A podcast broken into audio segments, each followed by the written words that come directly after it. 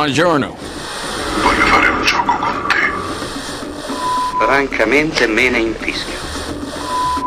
Ho un esercito. Noi un uno. Oh la madonna! Hai l'orchestra. Mezzogiorno, topi morti. Certo.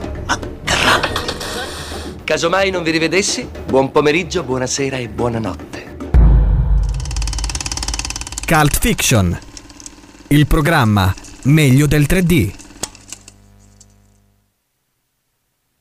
Su Nick Radio inizia la ventesima puntata di Cult Fiction, la voce che sentite è quella di Ettore Seduto che vi terrà compagnia dalle 20 alle 21 durante il programma Meglio del 3D di Unica Radio dedicato al cinema. Quali sono gli argomenti di questa ventesima puntata? A iniziare dalla recensione del film che siamo andati a vedere in sala, si tratta di Doctor Sleep, il capitolo consecutivo a Shining sì 40 anni e avere il volto di Ewan McGregor con la regia di Mike Flanagan. Per poi passare all'intervista, oggi avremo in collaborazione con Diari di Cineclub come ospite Ugo Baistrocchi, di recente esperienza alla Festa del Cinema di Roma come presidente della giuria appunto per Diari di Cineclub e che ha incoronato come film vincitore La Belle Époque con un team di giurati che hanno votato all'unanimità il film francese di Nicolas Bedeau in uscita il prossimo 7 novembre. Poi Denise, la nostra popcorn maker, parlerà del ehm, virtual set, quel fondale verde che permette di fare le magie nel cinema. In conclusione della puntata parleremo appunto di Shining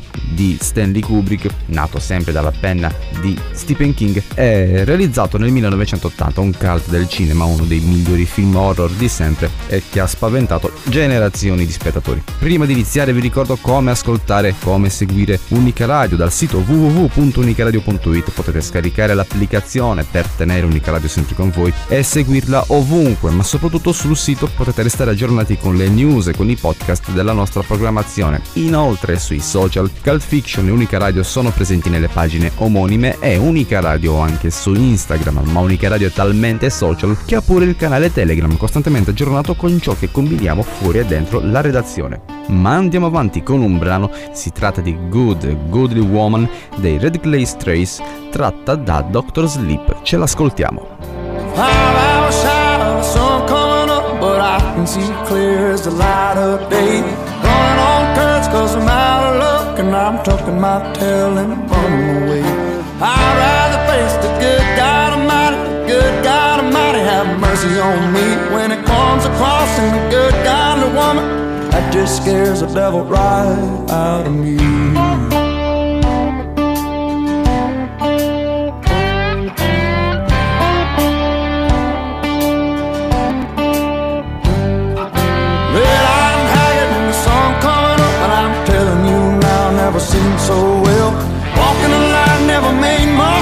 Cause this good golly woman is battling hell. I'd rather face the good God Almighty, good God Almighty, have mercy on me when it comes to crossing the good golly woman. That just scares the devil right out of me.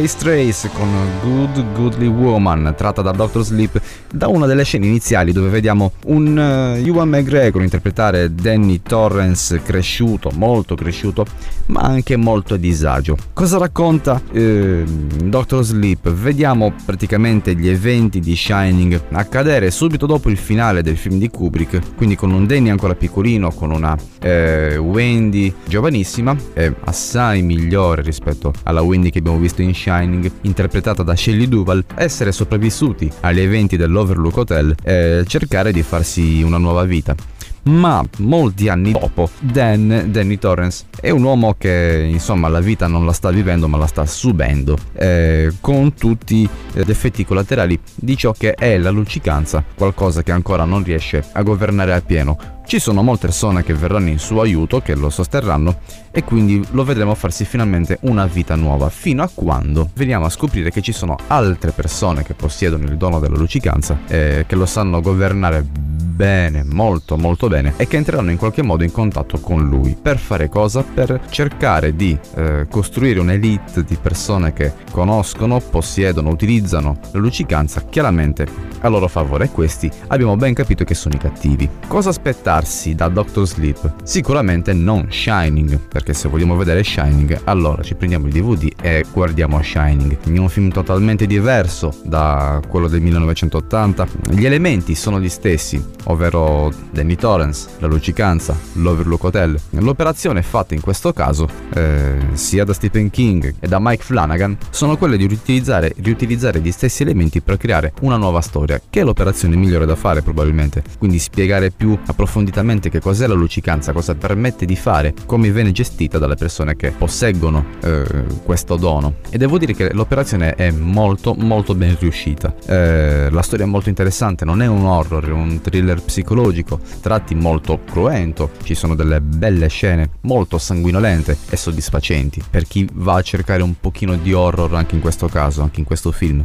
Molto azzeccata la scelta di riutilizzare molti dei temi principali della colonna sonora di Shining e soprattutto là dove vediamo ehm, i personaggi arrivare all'Overlook Hotel. Ci sono molti personaggi forti, c'è il personaggio interpretato da Rebecca Ferguson che è molto eh, finemente sadico, ehm, assetato di luccicanza, che viene chiamato anche vapore, eh, a seconda di chi lo possiede, a seconda di chi lo conosce, perché non è una cosa eh, nota a tutti, per cui c'è una convenzione che questo potere debba avere un nome preciso. C'è chi la chiama in un certo modo, c'è chi la chiama in un altro modo. Chi sta da una parte, eh, chi sta dall'altra, i buoni e i cattivi chiamano questo dono in maniera molto diversa. Azzeccata anche la scelta di voler riproporre vecchi personaggi con i volti praticamente uguali. Eh, non vi starò a dire chi perché sarà una bella sorpresa e non vorrò fare spoiler anche se probabilmente qualcosa è già trapelato. I poteri di, di Danny Torrance cresciuto, interpretato da Obi-Wan Kenobi, sono molto interessanti, ha anche un po' il potere della Cabadora, eh, mi piace dire perché una volta che riesce a costruirsi una nuova vita all'interno del suo, eh, del suo arco narrativo, ha anche la possibilità di condurre le persone che stanno passando in miglior vita, che sono accolte all'interno di un ospizio, lui compagnia mentre compiono questo ultimo passo. È un po' come una cabadora, ma è un po' più delicata. Quindi Danny Torrance è anche questo. È un film riuscito, è un film che è capace di concludere sì il, ehm, gli eventi narrati in Shining, ma anche di lasciare diverse porte aperte, perché vedremo anche una sorta di passaggio di testimone da Danny Torrance a altri personaggi, a un altro personaggio. Ed è una buona scelta, è una scelta azzeccata. È un film ben raccontato, è un film che, che lascia trasportare, non ci sono dei vuoti per cui lo spettatore tende a chiedersi sì, ma adesso però cosa succede? No, vengono chiuse tutte le porte, vengono lasciate aperte solamente quelle che possono dare la possibilità eventualmente di continuare la storia, ma anche di farlo fare a qualcun altro, così come è successo con Kubrick passando a Mike Flanagan. Probabilmente non è un film che lascerà il segno prepotente eh, come Shining, eh, ma è un film che merita di essere visto, merita di essere visto al cinema e va apprezzato per ciò che racconta. Non è Shining, perché ripeto, per vedere Shining ci si vede Shining, però gli elementi proposti implicano anche l'aver visto i film di Kubrick e probabilmente soprattutto aver letto anche entrambi i romanzi. Detto ciò, un film promosso è un film promossissimo perché dà soddisfazione e soprattutto analizza ciò che è la luccicanza, ciò che è questo, eh, questo potere, questo dono in una maniera nuova che probabilmente era stata un pochino trascurata all'interno di Shining. Per fare un esempio, può essere una rilettura della luccicanza, così come è successo nella nuova trilogia di Star Wars, ovvero che la forza viene utilizzata un po' come cazzo di pare a chiunque, però è una cosa ben fatta. Detto ciò, cosa possiamo vedere ancora al cinema in questi giorni? Lo scopriamo ascoltando i trailer in FN.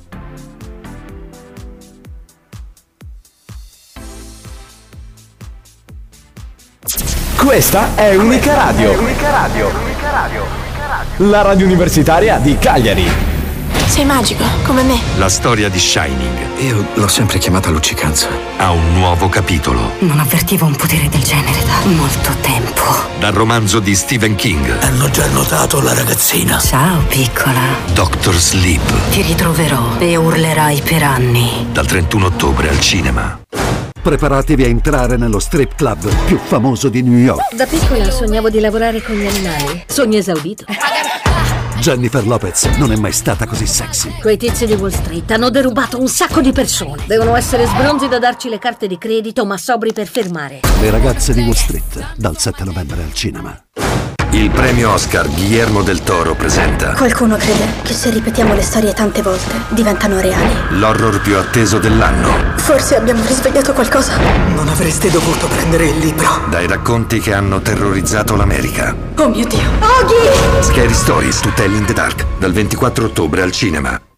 Lo straordinario interprete di Fight Club, la venticinquesima ora, Birdman, dirige un noir appassionante. Devi prenderla seriamente. Sei in pericolo. Bruce Willis, Alec Baldwin e Willem Dafoe. Scritto e diretto da Edward Norton. Motherless Brooklyn, i segreti di una città. Dal 7 novembre al cinema. Cult Fiction. Su Unica Radio. Abbiamo ascoltato i trailer in FM e abbiamo ben poche novità rispetto alla settimana scorsa. Abbiamo ascoltato appunto il trailer di Doctor Sleep, ne abbiamo parlato e probabilmente continueremo a sentirne parlare. Abbiamo ascoltato anche il trailer di Scary Stories to Tell in the Dark che abbiamo abbondantemente analizzato la settimana scorsa e che probabilmente sentiremo ancora passare in radio. E poi le ragazze di Wall Street con Jennifer Lopez eh, in versione stripper, in versione spoilerista. Eh, assetata di denaro per passare poi al film che resta molta molta curiosità Motherless Brooklyn eh, nato con eh, dietro la macchina da presa Edward Norton che è sia davanti che dietro la macchina da presa.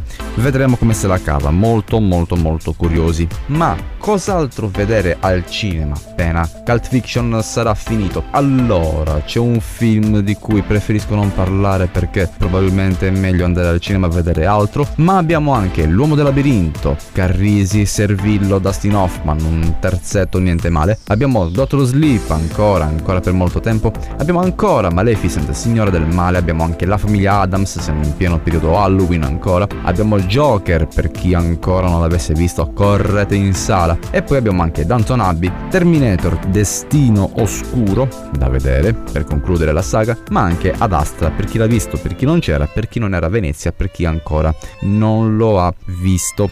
E ora, prima dell'intervista in collaborazione con Diari di Cine Club a Ugo Baistrocchi con cui faremo una lunghissima chiacchierata, ci ascoltiamo un brano tratto da La Belle Époque che ha visto eh, il riconoscimento alla Festa del Cinema di Roma. Si tratta di Por una cabeza di Astor Piazzolla, tratta non solo dalla Belle Époque ma anche da True Lies e da Scent of Woman che ha visto premiare con la statuetta d'oro con l'Oscar a Los Angeles Al Pacino come miglior attore protagonista. Ce lo ascoltiamo.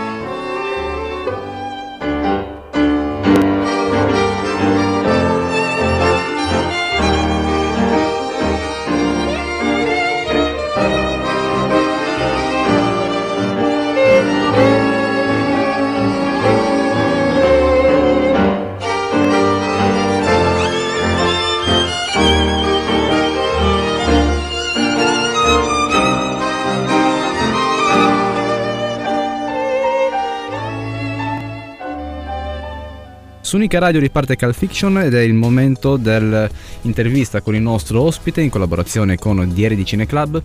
Quest'oggi si tratta di Ugo Baistrucchi. Benvenuto Ugo, come sta? Bene, bene, sto benissimo, grazie.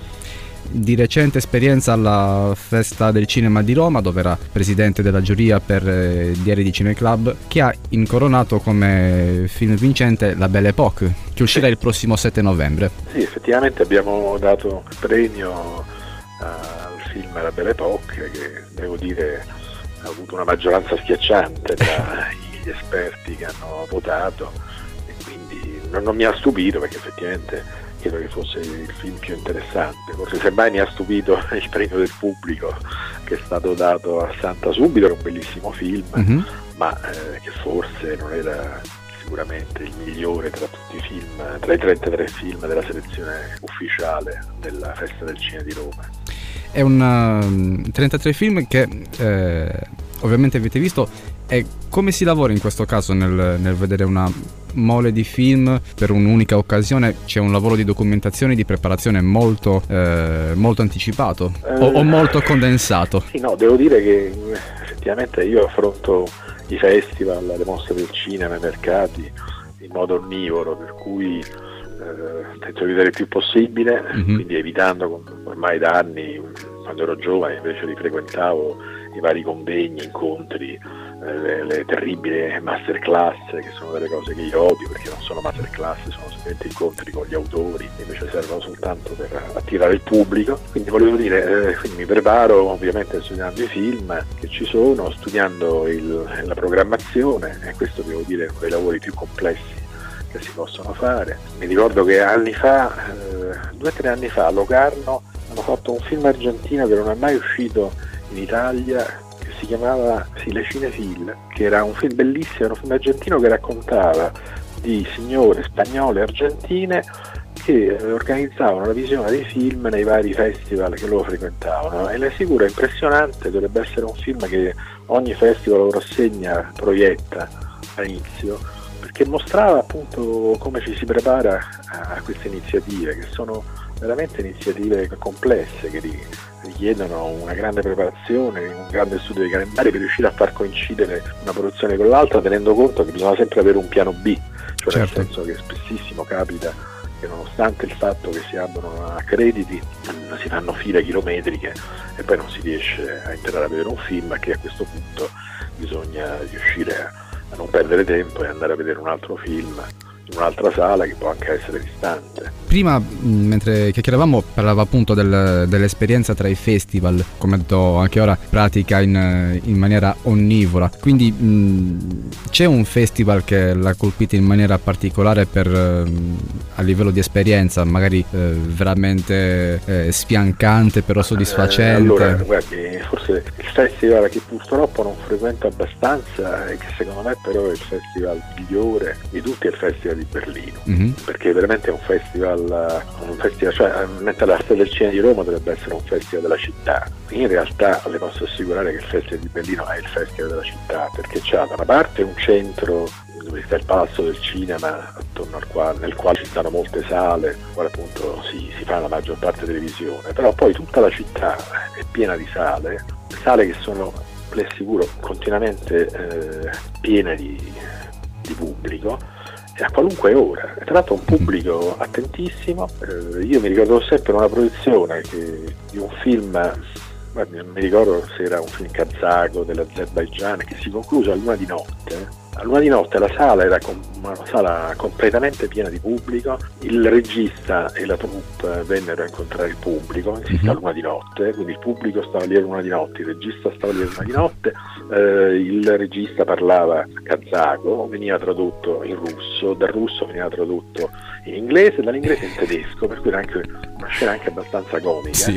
Però poi una domanda, la domanda che gli fece il regista, eh, se era la prima volta, era la prima proiezione al festival, lui dice no, era la terza, ma lui invece chiaramente la domanda era se era la prima opera prima. Ah, Mentre ecco. invece lui intendeva che era la terza proiezione, allora le posso assicurare, eh, se fosse stato un regista italiano non avrebbe mai, Non sarebbe mai successo. non avrebbe mai partecipato a una, una terza proiezione a luna di notte per incontrare il pubblico e non ci sarebbe stato il pubblico. Eh, ah, tra per l'altro. dire che eh, C'è una certa dedizione, un- anche una certa devozione. Anche cose piccole. Berlino mi ha colpito perché, un- perché vedi proprio l'amore per il cinema e la grande partecipazione. In Italia posso dire che secondo me il miglior festival, il Festival del Cinema di Bologna, Il cinema ritrovato di il cinema Bologna. ritrovato, quello che viene fatto alla fine di giugno, che in pratica è dedicato al cinema del passato, al cinema Mhm. muto, al cinema restaurato, è un, cinema- un fi- un festival frequentato forse al 50% da, da- da stranieri. Cinema ritrovato è ancora più internazionale di, di- di Venezia. Normalmente infatti può capitare che le maschere ti si rivolgano nelle sale cinematografiche si rivolgono in inglese perché danno per scontato che non sia Che la maggioranza. e la maggioranza degli stranieri sono orientali, poi questa è la cosa divertente. Cult Fiction. Su Unica Radio. Oh yeah.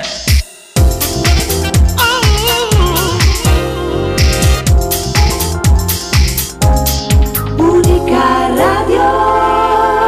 Benvenuto nella tua auto. Sono la Digital Radio. Sapevi che abito qui? Ormai sono in quasi tutte le auto con il sistema DAB Plus. Ma non tutti lo sanno. Ah, cosa si perdono? Sai, posso farti ascoltare le radio che ami di più con il suono perfetto.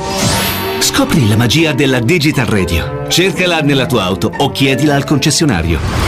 Digital Radio. Il suono perfetto.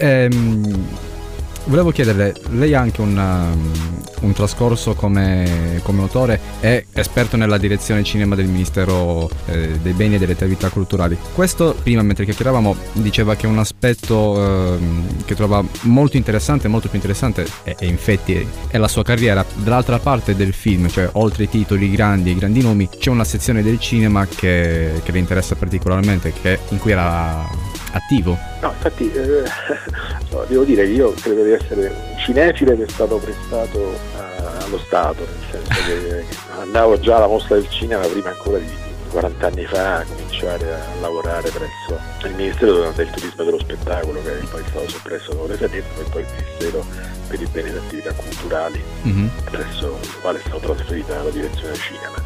E quindi già frequentavo i festival, mi interessavo di cinema, e, però appunto sono, tra l'altro avevo un altro lavoro, mi sono licenziato, ho fatto il concorso proprio per potermi occupare di cinema e così è stato. E devo dire quindi che forse rispetto ad altri che si occupano di cinema come critici, come autori, eh, ho una prospettiva veramente diversa perché io so come funzionano le leggi, ho visto cambiare le leggi, ho visto nascere le leggi e posso anche criticare insomma, le leggi.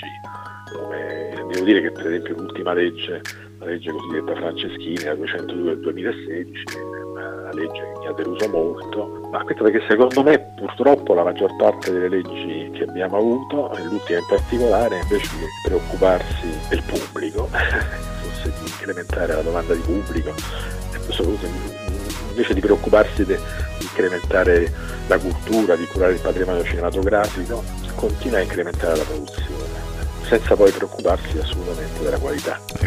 Per cui nella nuova legge la cosa migliore che c'è è sicuramente il finanziamento che viene dato alla formazione e all'educazione, che non so se lo sapete è il 3% del fondo di 400 milioni di euro che ogni anno vengono stanziati per il cinema audiovisivo. Quindi sono 12 milioni destinati a questo. Probabilmente dovrebbero essere molti di più, dovrebbe arrivare forse a, poco tempo al 25% secondo me, perché se uno crea, cioè pardon, se uno riesce a fare in modo che eh, fin, eh, ci sia formazione, educazione audiovisivo, sia nei giovani ma non solo, eh, probabilmente si crea un pubblico e poi questo pubblico è capace di alimentare qualunque tipo di produzione cinematografica audiovisiva.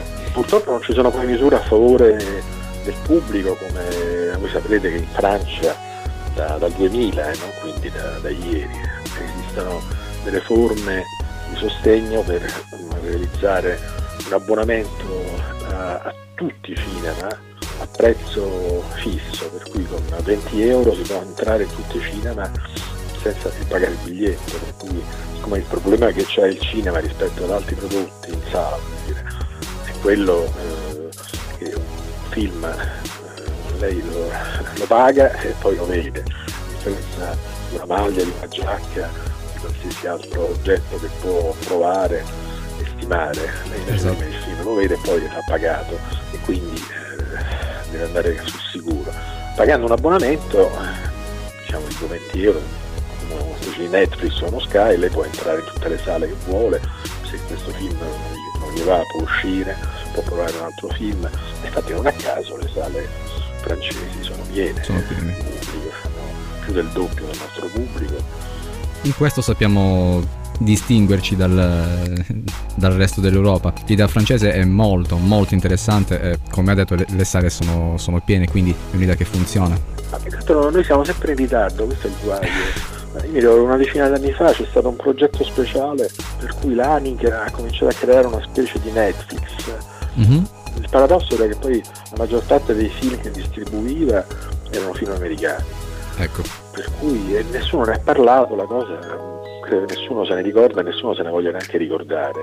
Sarebbe interessante, in Francia mi ricordo che alcuni anni fa avevano creato un database al quale si poteva accedere dal sito del CNC, nel quale lei poteva chiedere qualunque titolo di film, dove poteva vederlo. Cioè forniva semplicemente queste informazioni, cioè lei scopre un film che le interessa Mhm. e poi le dice che questo film sta su Netflix, su Amazon, in Rai, televisione, si può trovare su DVD, so com'è accessibile la visione di questo film. Sarebbe interessante se poi ci si preoccupasse di rendere accessibili tutti i titoli di film che sono, a dispo- che sono stati finanziati dallo Stato, eh, facendo in modo che dopo un certo numero di anni lo Stato ne acquisisca completamente i diritti per renderli accessibili tramite delle piattaforme di stile, per esempio della Cineteca Nazionale dell'Istituto Luce.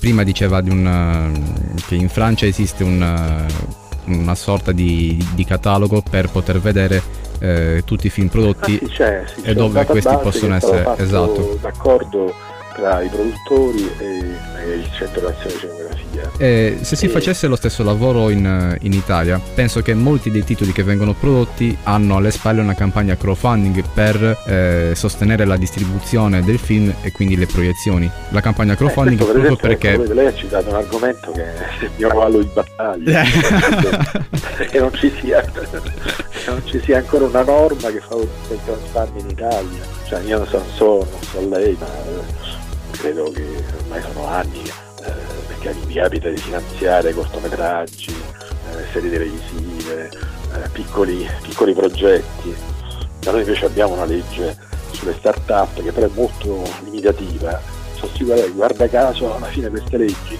che sembrano essere innovative favoriscono eh, diciamo, le- gli investimenti da parte di chi già eh, da chi non avrebbe bisogno, chi già ha i soldi e però così riesce a fare investimenti ancora più vantaggiosi. Cioè, eh, è buffo che da noi si ottiene sempre degli effetti paradossali. Ehm, siamo in chiusura, quindi negli ultimi minuti. Abbiamo parlato di molto cinema, molto cinema di nicchia, molti titoli da scoprire. Se dovesse suggerire ora un film, magari un film italiano che merita di essere visto, però troppo poco se ne parla, quale sarebbe? Allora, il film italiano, guardi, devo dire che eh, il film italiano che hanno fatto alla festa del cinema, che film che voglio consigliare è sicuramente Il lato dei giorni, che penso che tra un po' uscirà. È un bel film italiano, un film interessante e tra l'altro con un finale a sorpresa che non deluderà nessuno. Molto Poi, bene. eh, posso consigliare un documentario che spero uscirà tra breve, che è il documentario di Simona Mendola dedicato alle comparse del cinema italiano di Cinecittà e in particolare ad Antonio Spoletini, che appartenente a una famiglia tutta di capi comparse, figuranti, generici, una serie di scene in cui le immagini parlano da sole, lo spettatore deve ricostruire i percorsi di quello che sta vedendo, è un film alla Wiseman, è un documentario alla Wiseman, la Freddy Wiseman che è il modo migliore che ci sia per raccontare, piuttosto che fare dei film di Pascale, i film di Piero Angela con la voce off che spiega. Questi sono i due film che consiglio, film italiani ottimi, cioè Leato di giorni e Nessun nome nei titoli di coda, che è invece il documentario di Mendola. Vedremo di recuperarli senz'altro, tra l'altro soprattutto il documentario mi ha incuriosito, il cinema sul cinema, quindi molto molto interessante per vedere cosa succede anche sul set. Grazie mille Ugo, Grazie gentilissimo, Arrivederci. buon lavoro, a presto. Cult Fiction su Unica Radio. E ora è arrivato il momento di passare la parola a Denise che, colta con le mani nei popcorn a sgranocchiare in maniera ossessivo-compulsiva, si prenderà una pausa e ci parlerà del virtual set. Il virtual set che cos'è, a cosa serve e quali magie permette di fare nel cinema. Parola a Denise, ce l'ascoltiamo. Cult Fiction su Unica Radio.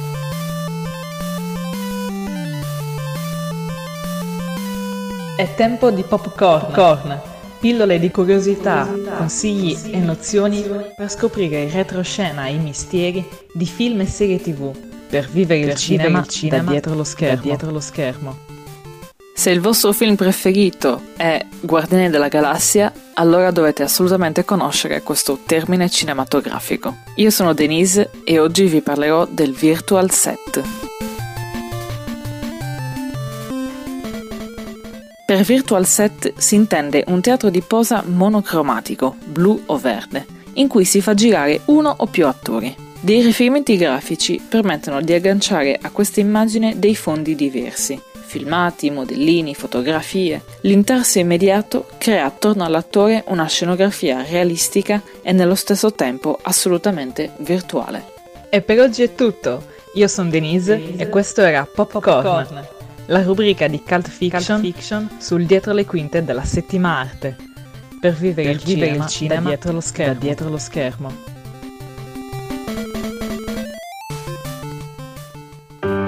Sei uno studente universitario e la radio è la tua passione. Entra a far parte di una radio universitaria e iscriviti al circuito Raduni, l'associazione che riunisce gli operatori e i media universitari italiani. Scopri la radio più vicina al tuo Ateneo. È facile. Vai su raduni.org e cercala. Ricorda, raduni.org. Oh, oh, yeah.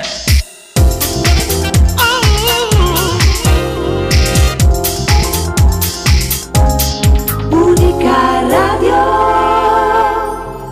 L'ambiente è una risorsa da proteggere. Non disperdiamo la plastica in mare e sulle spiagge. È un gesto semplice, ma importante.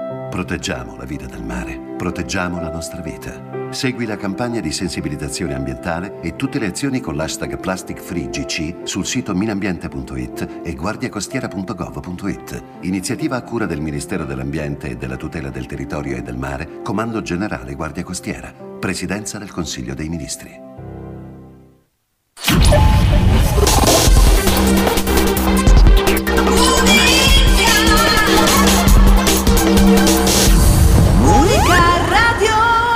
Oh, yeah. Oh, yeah. Everything, everything, everything gonna be all right this morning. Oh, yeah. a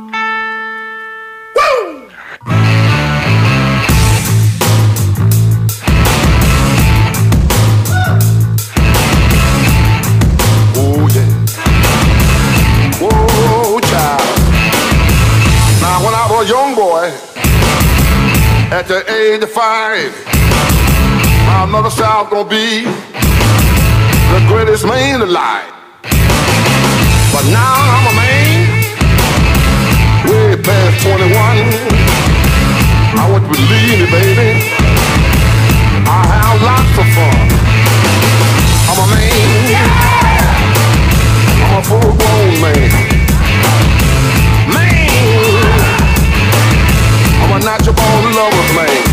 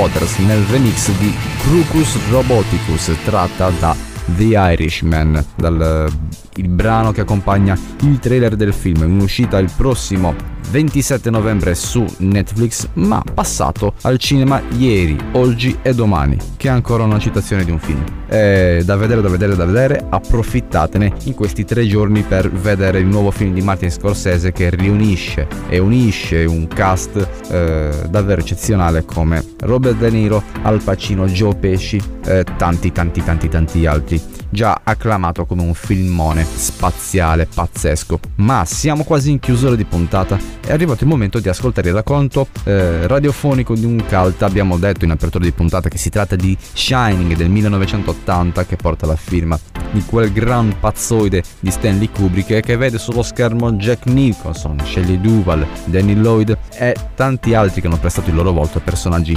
iconici. Volti iconici che probabilmente non sarebbero potuti essere loro. Eh, si aprirono diverse possibilità, tant'è che per esempio anche Harrison Ford o Robin Williams erano stati considerati da Kubrick per il ruolo di Jack Torrance, ma King impose la sua scelta e preferì Jack Nicholson, che è impossibile non pensare nel ruolo di Jack Torrance o pensare qualcun altro al suo posto. Anche se attraverso i lavori fatti con il deepfake abbiamo visto Jim Carrey interpretare il ruolo del babbo cattivo e fa una certa impressione. Che cosa racconta Shining? Non c'è bisogno di dirlo probabilmente perché racconta una marea di robe, eh, riassumendo uno scrittore un po' annoiato fa un disastro in un hotel abbandonato. Detto proprio in parole poverissime. E nulla, detto ciò ci ascoltiamo la riduzione radiofonica di Shining a concludere questa puntata dedicata all'Overlook Hotel. 1980 Stanley Kubrick Shining, ce l'ascoltiamo.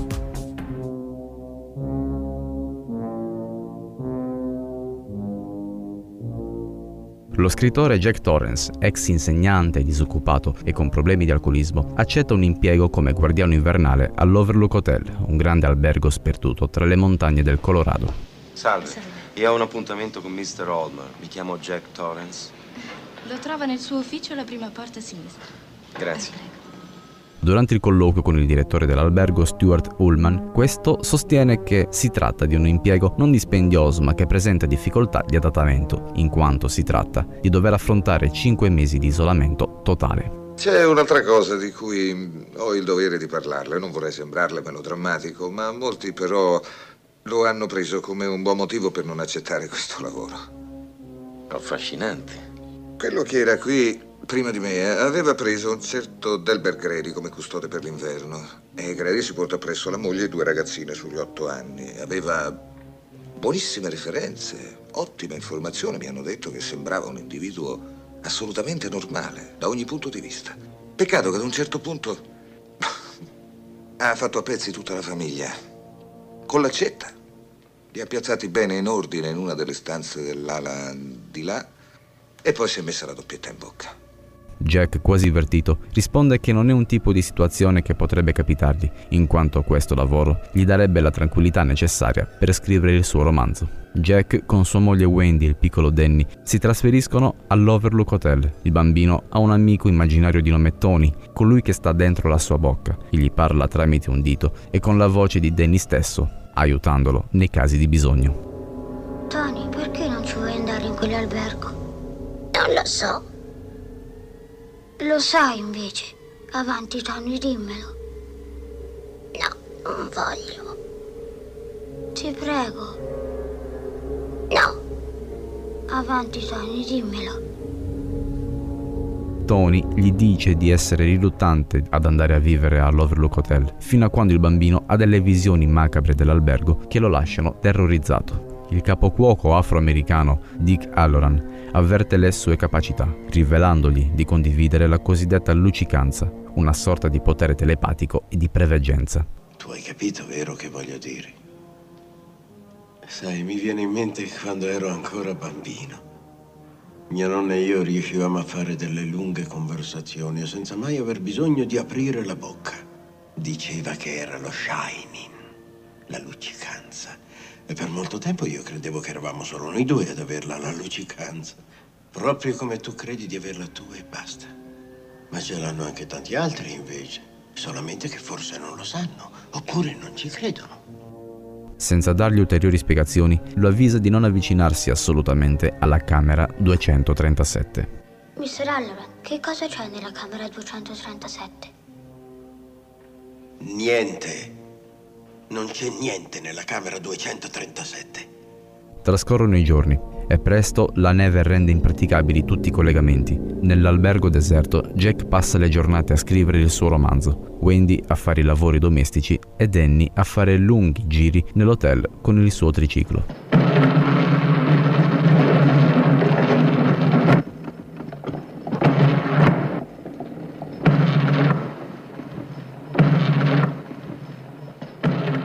Con il passare del tempo però la situazione degenera. Jack inizia a diventare scontroso irascibile a causa della mancanza di ispirazione per il proprio romanzo, mentre in Danny si moltiplicano le visioni inquietanti, dal singolare incontro con le due figlie gemelle di Grady allo scempio dei loro cadaveri. Ciao, Danny.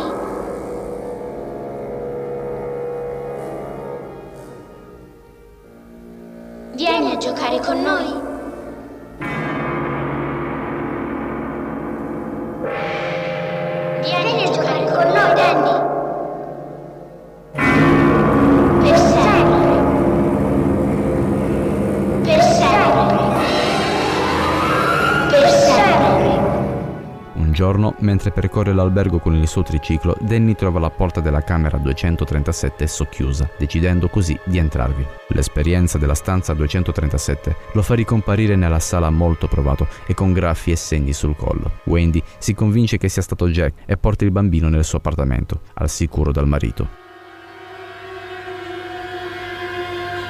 Sei tu che gli hai fatto male. Sei stato tu! Mascalzone gliel'hai fatto tu! Come hai potuto? Come hai potuto? Come hai potuto? Come hai potuto? Jack si sposta nella sala da ballo dell'hotel, dove ha un impossibile incontro con un barista degli anni venti di nome Lloyd, al quale confida che non ha mai compiuto gesti violenti sui suoi familiari e mai oserebbe farlo. Io gli ho fatto male una volta, ok? Ma è stato un incidente. Senza nessuna intenzione. Non l'ho fatto mica apposta. Ma può succedere a tutti, è stato tre maledetti anni fa. Quello stronzino aveva buttato a terra tutti i miei fogli di carta, allora io gli ho preso un braccio e l'ho tirato via. È stata una mancata coordinazione muscolare, nient'altro.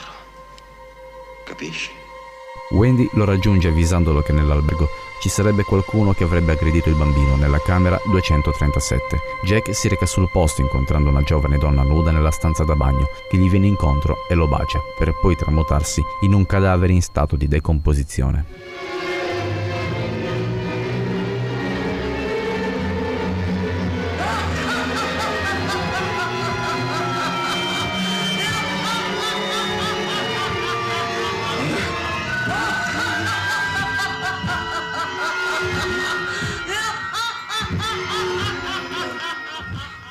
Questo punto la mente di Jack vacilla, egli non è in grado di distinguere le visioni dal reale e si convince di essere bersaglio della sua famiglia, ritenendo la causa dei suoi fallimenti. Ritornando nel bar dell'albergo, assiste a un party e vi incontra il fantasma di Delbert Grady, il suo predecessore.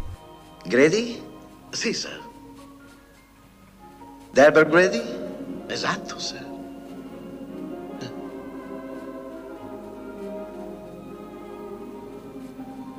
Uh, Mr. Brady? Noi due ci siamo mai visti prima? No, sir. Credo proprio di no. Mr. Brady? Ma lei non era il custode di quest'albergo? Ma no, sir. Non mi pare proprio. Eh? Lei è, è sposato, non è vero, Mr. Grady? Eh, certo, sir. Ho moglie e due figlie, sir. E... Dove sono ora? Oh, da qualche parte. Al momento dove non saprei, sir. Dick Halloran, nonostante si trovi in Florida, ha un contatto telepatico con Danny, realizzando l'imminente pericolo. Wendy nel frattempo non ha più dubbi sulla follia di Jack quando scopre che i dati lo scritti del romanzo non sono altro che pagine e pagine di una frase ripetuta all'infinito. Beh, che te ne pare?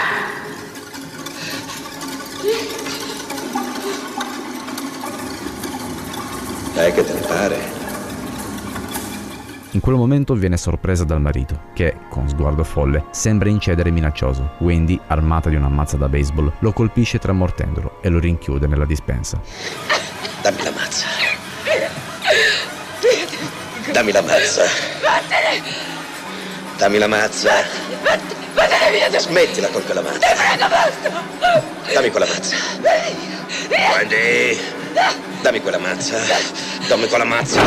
Porca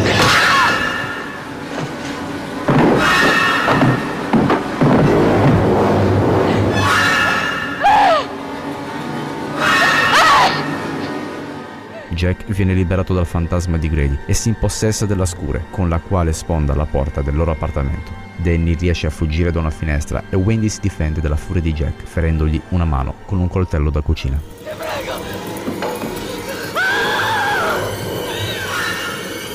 Sono il lupo cattivo!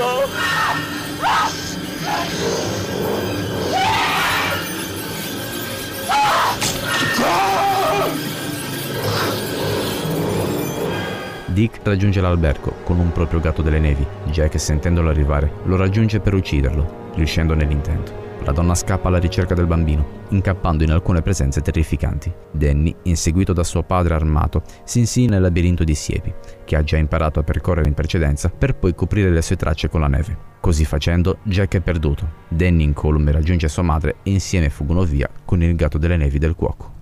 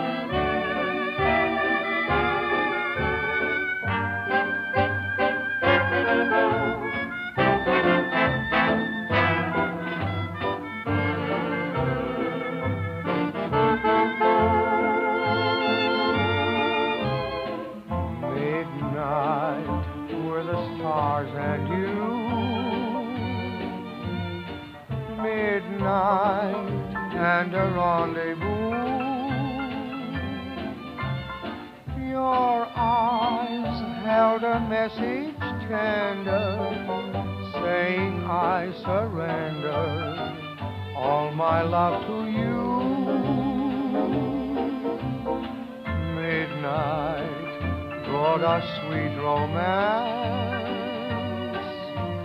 I know all my whole life through. I'll be remembering you, whatever else I do. Midnight, where the stars and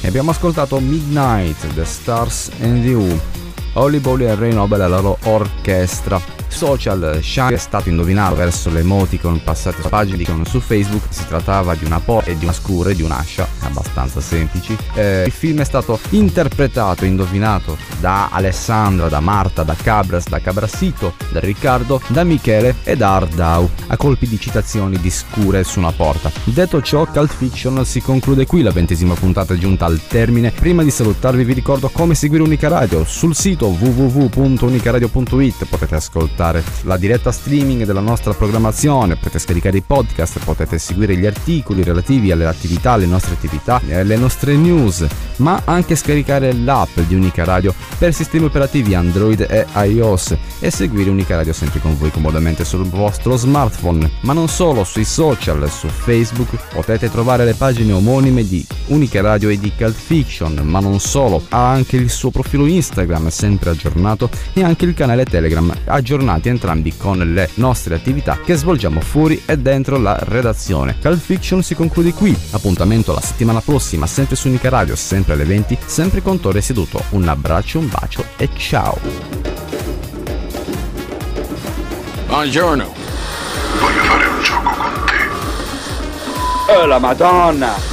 Casomai non vi rivedessi, buon pomeriggio, buonasera e buonanotte. Cult Fiction. Il programma meglio del 3D.